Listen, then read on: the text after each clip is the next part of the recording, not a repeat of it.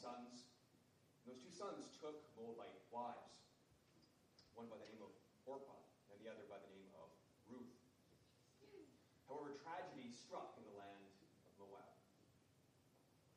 First of all, Elimelech died, Naomi's husband, and then, in turn, her sons.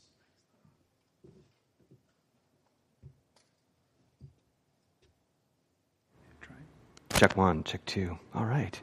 Thank you. Now, does this mean I should start from the beginning, or did you hear me?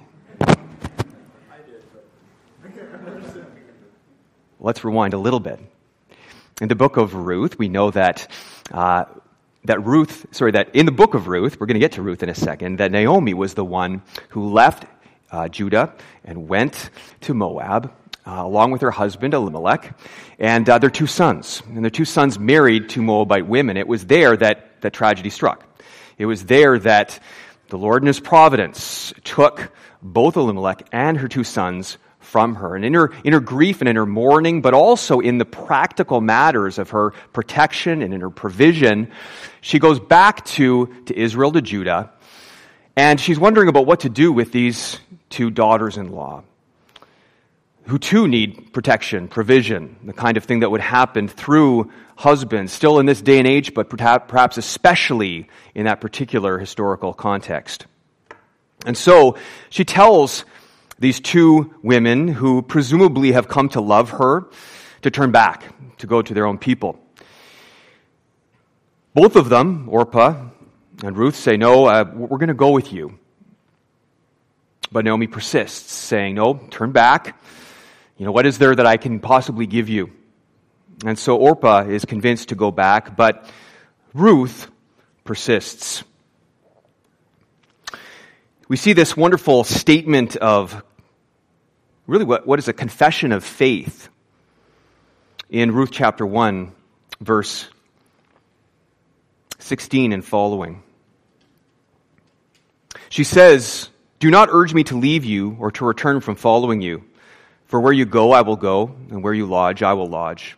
Your people shall be my people, and your God, my God. Where you die, I will die, and there will I be buried. May the Lord do so to me, and more also, if anything but death parts me from you. And when Naomi saw that she was determined to go with her, she said, No more. I believe that that is a true confession of faith, perhaps made all the more poignant and significant by the fact that she was a foreigner. You may know the rest of the story and how the Lord provides for, for her for, uh, with a redeemer. And that in fact, she becomes the great grandmother of, of David. Uh, and it is within the story and the narrative of David that a very parallel account occurs in the passage that we'll consider this evening in 2 Samuel chapter 15. So if you don't have your Bibles already open or you've turned somewhere else, like Psalm 2, turn back there.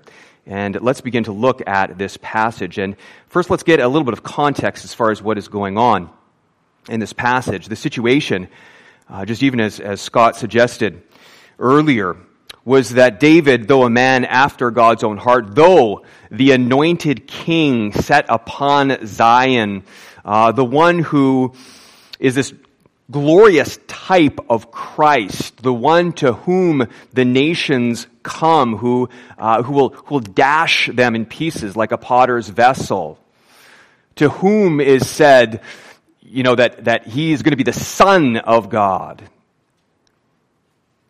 And, and all the nations are commanded to kiss this son, lest he be angry and they perish in the way, for his wrath is quickly kindled. But blessed are those who take refuge in him. This is the man who yet fell into grievous sin.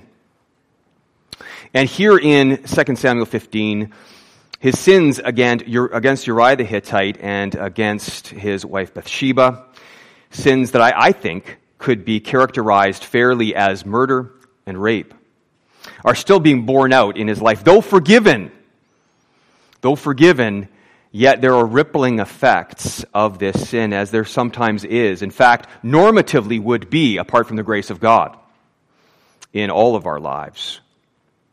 One of the things that took place afterwards and prior to this account is that David's oldest son Amnon raped his half sister Tamar. It seems that good genes ran in Tamar and, and Absalom's family. Tamar was a very beautiful woman, and, and uh, Absalom was a, was a handsome man, very charismatic, he presented exceptionally well. And so Absalom takes out his vengeance upon Amnon in, in murdering him, which ostracizes him from David and Jerusalem for some time. Well, eventually, Absalom is allowed to return to Jerusalem, where he lives for two full years without ever seeing his father, the king. But eventually, he's reconciled to him. But it is when that happens that Absalom, perhaps having long been focusing on some sort of, of plan or plot, begins to connive against the king. First of all, we see that he has these, these people that, that run ahead of him, these young men. 50 of them. And he gets himself a chariot, which would have been the kind of thing that only a, a king would have done. More than that, we read that he would position himself outside the city and he would intercept the people seeking the king in some sort of grievance. And you would intercept them saying, well, there's no man assigned for that particular issue or, or perhaps to that particular locale, perhaps a, a half truth. But he would always finish this by saying, oh, you know, if, if only, if only I was king, then I would, I would deal with this. There would be somebody assigned to cases like yours. And in this way, he stole the hearts of Israel. He began to plant the seeds for his uprising against his father, the king. And it was after two years that Absalom put this plan into action. He planned a sacrifice in Hebron, which was the place that David was first anointed king. And he strategically invited 200 leading men from Jerusalem who did not know about his plan to overthrow David. But this is very clever because these men now, having done this and having proclaimed himself king, and in fact having stolen from David one of his inner cabinet, his counselor Ahithophel, now all of a sudden these 200 men serve as political prisoners. If they should stand against Absalom, they risk their own lives and perhaps those of their family. And so in this way, the rebellion against David looks even much larger and more, more thorough than it is. And so David finally flees with all of his household, with his bodyguard, his men of war, leaving only his concubines to care for the city and his house. And it's as they are leaving that they stop and his servants pass by him and by his personal bodyguard, the Cherethites and the Pelethites. But last of all is a group of 600 Gittites. Now, Gittites are Philistines from Gath. And it's within this context that we're introduced to the man that we want to consider in, in, in, some, yeah, in some depth this evening. A man who really does not appear much throughout the narrative of the Old Testament, only just in a, in a couple short chapters here in chapter 15 and then again in chapter 18. We'll look at both. But he is someone who I believe is an exemplar of the sort of loyal faith that we are to have in our anointed king from the very first day of our commitment. Calling for the sort of commitment to follow our anointed king even unto death, even unto the very end. And he calls for that commitment right from the beginning. We see a wonderful confession of faith. I think it's fair to call it that in, in him as well. So, what we want to do this evening is, first of all, to consider the relationship between Ittai and David in the first place. Why is Ittai here? Some of that background. Some of it will be maybe some, some conjecture, but I think informed from, from Scripture. I think pretty safe conjecture. Secondly, we want to note Ittai's loyalty to the anointed king. And then lastly, we're going to turn over to chapter 18 and notice how it is that Ittai fights for David. So, first of all, let's consider Ittai and how he sought refuge with David. We're told in verse 20 that David, or the, from the lips of David, that Ittai had only been with, with him since yesterday. You came only yesterday And shall I today make you wander about with us, since I go, I know not where? He urges him to turn back, go back and, and take your brothers with you, and may the Lord show steadfast love and faithfulness to you. So, what is it that drew Ittai so recently to David, and as we will see, knit his heart to David so completely and loyally? Now, the interesting thing here is that, and many of you may be aware of this already, is that David has quite a history with the Philistines of Gath. It starts, of course, with the slaying of Goliath, that giant from the city of Gath. But it's interesting, in light of this, this victory, um, that, that David actually seeks refuge in Gath with the king at that time, Achish, when he flees from Saul. It was then that he had to feign madness in order to protect himself. You may recall that he, you know, he, he acted like a madman, writing on things and, and, and letting the, the spit run down, run down his beard. But later on, too, he returned to Achish and Gath, and this time in less shame. For instance, in 1 Samuel 27, we're told that he and the 600 men earned the trust of Achish to the degree that Achish gave him a city to dwell in. Interestingly, the city was Ziklag, which was a Judahite city, which the Philistines had captured from Saul. So these, there's some ironies and some, some interwoven things here that, that are significant. And then in chapter 29 of 1 Samuel, when the Philistines go to make war against Saul and Israel, David appears ready to fight on the side of the Philistines. Now, he doesn't have to go through with it because Achish has to send him back. He's forced by the other commanders, those five great cities of, of the Philistines, to, to send him back. Now, it is possible, getting into a little bit of, of conjecture here, that King Achish had made David, and presumably his 600 men with him, his personal bodyguard at that time seeing all the blessing that the Lord had given him in battle and in other ways as well. And so, for instance, in 1 Samuel 29 verse 6, Achish says to David, As the Lord lives, you have been honest, and to me it seems right that you should march out and in with me in this campaign. For I found nothing wrong in you from the day of your coming to me to this day. And then in, again in verse 9, he says, I know that you are blameless in my sight as an, as an, as an angel of God.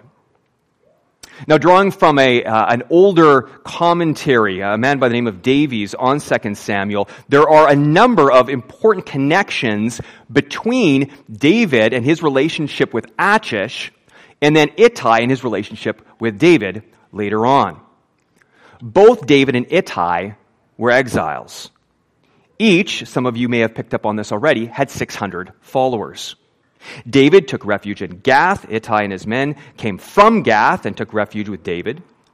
David accompanied Achish when the latter went up with him into battle against Saul. Ittai accompanied David when the war with Absalom commences.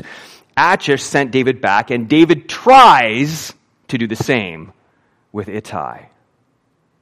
So there's some, there's some significant connections here that lie in the past and perhaps give us some foundation to see what is going on with, with Ittai personally,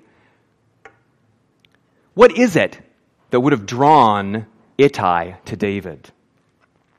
Well, I think it is exceedingly likely that just as Achish saw the blessing of the Lord upon David's life, how he succeeded in everything he did, how he was just and blameless, how he worshiped the one true God and him alone, how he obeyed the law of the Lord, how he did other things like, like write psalms and, and had, just had tremendous blessing from God in everything he did, that these things drew Ittai to David.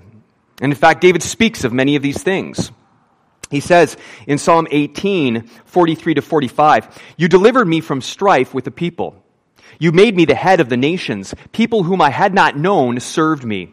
As soon as they heard of me, they obeyed me. Foreigners came cringing to me. Foreigners lost heart and came trembling out of their fortresses. Similarly, Psalm 2, which we read, I will tell of the decree. The Lord said to me, You are my son, today I have begotten you. Ask of me, and I will make the nations your heritage, and the ends of the earth your possession. You shall break them with a rod of iron, and dash them in pieces like a potter's vessel. Now therefore, O kings, be wise. Be warned, O rulers of the earth. Serve the Lord with fear and rejoice with trembling. Kiss the Son, lest he be angry and you perish in the way, for his wrath is quickly kindled. Blessed are all who take refuge in him. So this is precisely what Ittai has done. He notes that anyone against David perishes because God is with him. He sees the physical manifestations of God's blessing. But it is also likely that at some point, with David's past in Gath, that he was close enough to David to see something of David's life and heart, to see his worship of his covenant making God, the Lord. For Ittai says in 2 Samuel 15:21, like Achish before him, that as the Lord lives, he uses the name, the covenant name of God. And Ittai's example for us here is for all the world. For all those who have heard of the wonders, the miracles, the teaching, the fame of the anointed king who is the Lord Jesus Christ, David's offspring. Peter stood up on the day of Pentecost when all those nations had gathered together. And with the anointing of the Holy Spirit, and flaming tongues of fire upon him, he and the other apostles bore witness, and people heard in their own languages. Yes, they were Jews, but, but being gathered for the nations. A foretelling of the, of the mission to the Gentiles. Foreshadowing of it. Jesus of Nazareth, Peter says, a man attested to you by God with mighty works and wonders and signs that God did through him in your midst, as you yourselves know. This Jesus, Delivered up according to the definite plan and foreknowledge of God, you crucified and killed by the hands of lawless men. David raised him up, loosing the pangs of death because it was not possible for him to be held by it. Peter preached to all these people, some of them from Judah, Judea, others from further out, Samaria, and others throughout all of the known world come to partake in that feast. And he says, You all know. You've all heard. And now seek this Lord. For he's risen from the dead. He has been anointed king. And in his anointing, there is a pouring out of that blessing that now you see and hear. Take refuge in Christ. In our context, most of our world, most of the, the people who dwell on these streets know the name, at least, of Christ. Some do not. Some are coming here from other places in the world that, have never heard Jesus named, and praise God for that. May they come to know the name of Christ here. And yet, many people know. Many people accept that he is a historical figure. They've heard about his great deeds. And yet they need to be called to take refuge in this anointed Son. The wrath of God is coming upon this earth. Christ will one day fully and, and complete the crushing of the nations with a rod of iron, dashing them in pieces like a potter's vessel. Christ's wrath is quickly kindled when he will return although he is being patient at this time. And only those who seek refuge in Jesus Christ, the Savior, and in his righteousness will be safe in the approaching judgment. Those who trust in the Lord shall not be put to shame. And so, if you are here this evening not having sought refuge in Jesus Christ, I urge you to, to leave behind your pagan context, your pagan practices, and look to the anointed king that has been called the Son of God. Indeed, he is the Son of God, very God of very God. And yet he has been anointed for us. Not only true God, but true man. Dying for our sins, being raised for our justification, ascended to the Father, and now king over all things. In him there is safety. In him there is refuge, in him there is eternal life. But there may be, for a time, for a while, times of testing. And we see this very clearly in Ittai's life and example. So let's consider his pledge of loyalty in this remarkable time.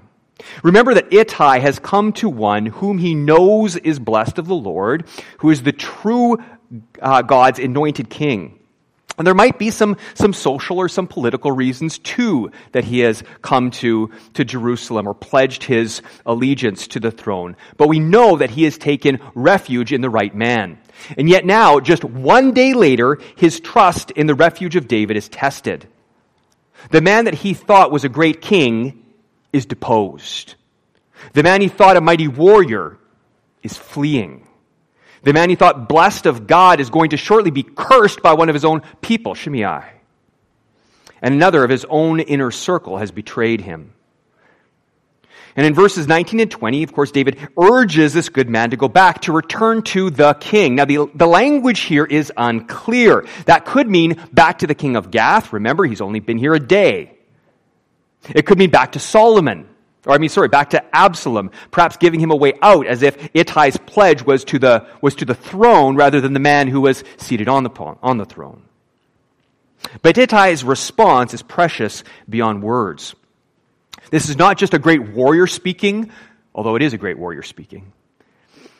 It is the, the confession of a man who has come to know God, I believe.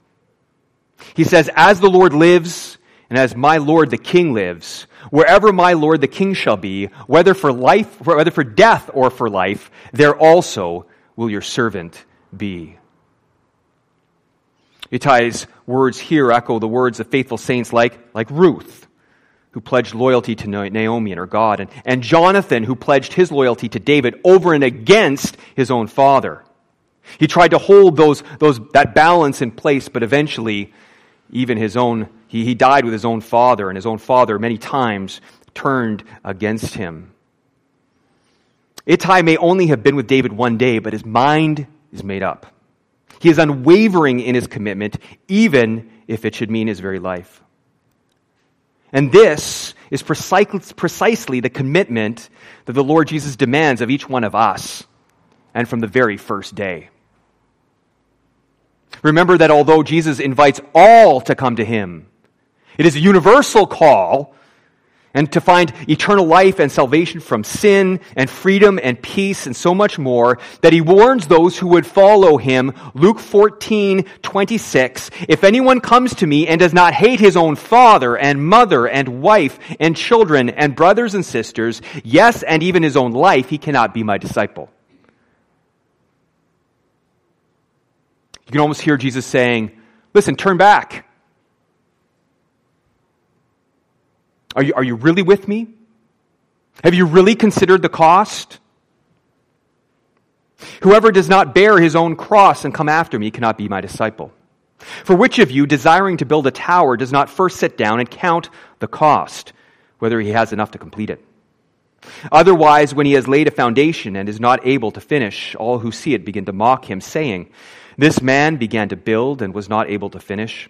Or what king, going out to encounter another king in war, will not sit down first and deliberate whether he is able with 10,000 to meet him who comes again uh, against, against him with 20,000? And if not, while the other is yet a great way off, he sends a delegation and asks for terms of peace.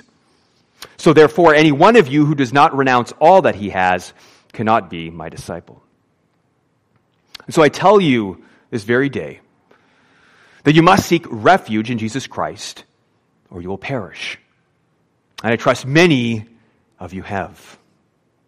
At the same time, I say that not only must you be willing to reign with Christ, as perhaps Ittai had hoped, but to be cast outside the city with our Lord and Savior. You must be willing not only to banquet with Christ, but also to grow hungry with Him. You must be willing not only to, to lay down in peace in Christ's house, but be willing to have nowhere to lay your head. You must be willing not only to be glorified with Christ in his kingdom, but to endure curses and spitting for his sake. Ittai is loyal from the very first day. Are you? Are you willing to lose your, your life to gain your soul? Are you willing to walk the path Jesus walks? Are you willing to drink the cup he drinks in order to sit with him on his throne or at his right hand?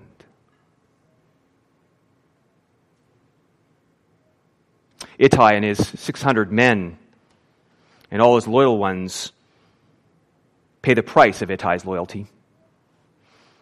Yet they do and will forevermore reap the reward of it as well. There is no other rock than our God. Christ may die, and he has, yet he lives forevermore. And all those who put their hope in him will live forevermore with him. This leads us to the third thing we want to consider. And I want you to turn with me, please, to 2 Samuel over to chapter 18. David escapes narrowly in, in God's uh, providence and, and with, some, with some, some good counsel by some of David's own men. And now he's on the opposite side of the Jordan in Gilead. He's being refreshed and helped by a man named Barzillai, the Gileadite. And David regroups there with his army. And I'm going to read here from 2 Samuel 18, verses 1. Then David mustered the men who were with him and set over them commanders of thousands and commanders of hundreds. And David sent out the army, one third under the command of Joab, one third under the command of Abishai, the son of Zeruiah, Joab's brother, and one third under the command of Ittai the Gittite. Jump down to verse 5. The king ordered Joab and Abishai and Ittai, deal gently for my sake with the young man Absalom. And all the people heard when the king gave orders to all the commanders of Absalom. So the army went out into the field against Israel, and the battle was fought in the forest of Ephraim. And the men of Israel were defeated there by the servants of David. And the loss there was great on that day 20,000 men. The battle spread over the face of all the country, and the forest devoured more people that day than the sword. Now, notice firstly here the incredible honor accorded to Ittai the Gittite. He is only a few weeks with David at this point, and yet his loyalty, perhaps his valor, valor and might as a warrior too, playing a role in the mix. He is rewarded by a third of David's army being put under his control. Note that the other two commanders, the first, of course, David's nephew Joab, his general, uh, that man who is ruthless, effective, a great leader and warrior, but, but a man of, of violence, a man of blood. The second is Joab's brother, the legendary Abishai, who's numbered in the list of David's mighty men only after the three. Both these two are closely related to David. Ittai not only is not closely related, he's a Gentile. Both these two have served David a long time. Ittai has only come recently, and yet Ittai is given the third position. And I want you to take note of this. There is always a place of reward and glory for those who follow God's king. Some of you may have just recently given your lives to Christ. Some of you may have been walking with Christ some time, and yet it is only very recently that you have a, a renewed fervor or zeal for Him and His work. Some of you may feel as you look in the past of your life, I've wasted years.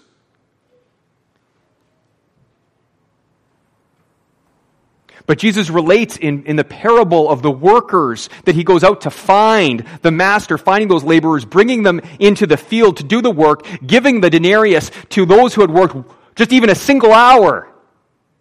That there is always a rich reward for those who follow Christ wholeheartedly with zeal, even if it is in the final days or hours of their lives. Praise God for His grace. The reward for faithfulness and service will always vastly outweigh the sacrifice for God. And this leads us to sort of our, our last point this evening. That this is the last that we hear about Ittai.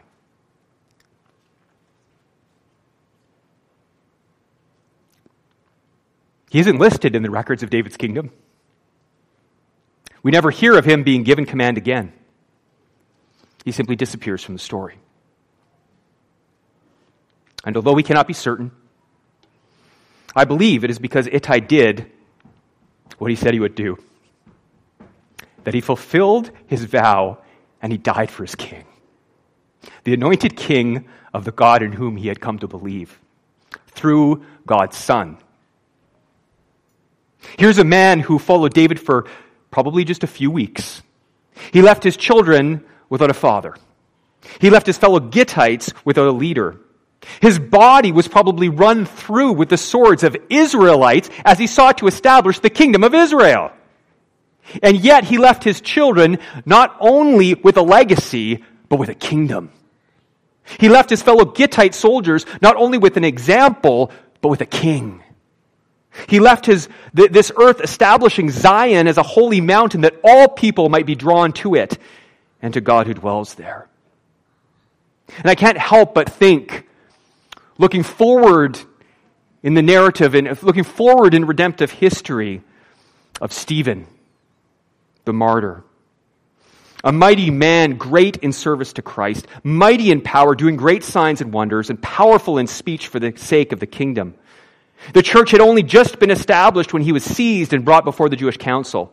And with the word of God as his sword, he defended David's son, the Lord Jesus Christ. He spoke boldly, confident that no tongue raised against him could refute him in judgment. And he spoke of God's promises, and he spoke of mankind's sin, and he spoke of the king given for Israel by God, and they stoned him. And yet, as his own countrymen were killing him, and as he was at that very moment trying to establish the very kingdom that would fulfill God's promises, he gazed into heaven and saw the glory of God and Jesus, the King, standing at the right hand of God. Stephen fell asleep trying to bring in the reign of the anointed king, just as Ittai did. One day you too will sleep. It may not be long. This life is short. It is like a passing dream, just like we, just like we sang. Like the grass that flourishes for the day and then it withers. Will you be loyal with the kind of zeal that we see in Ittai from this day forward? It does not matter that you have followed long or short. What matters is this day forward. Will you throw your lot in with Christ? Will you give up your life for His sake in order to find it? Let's pray.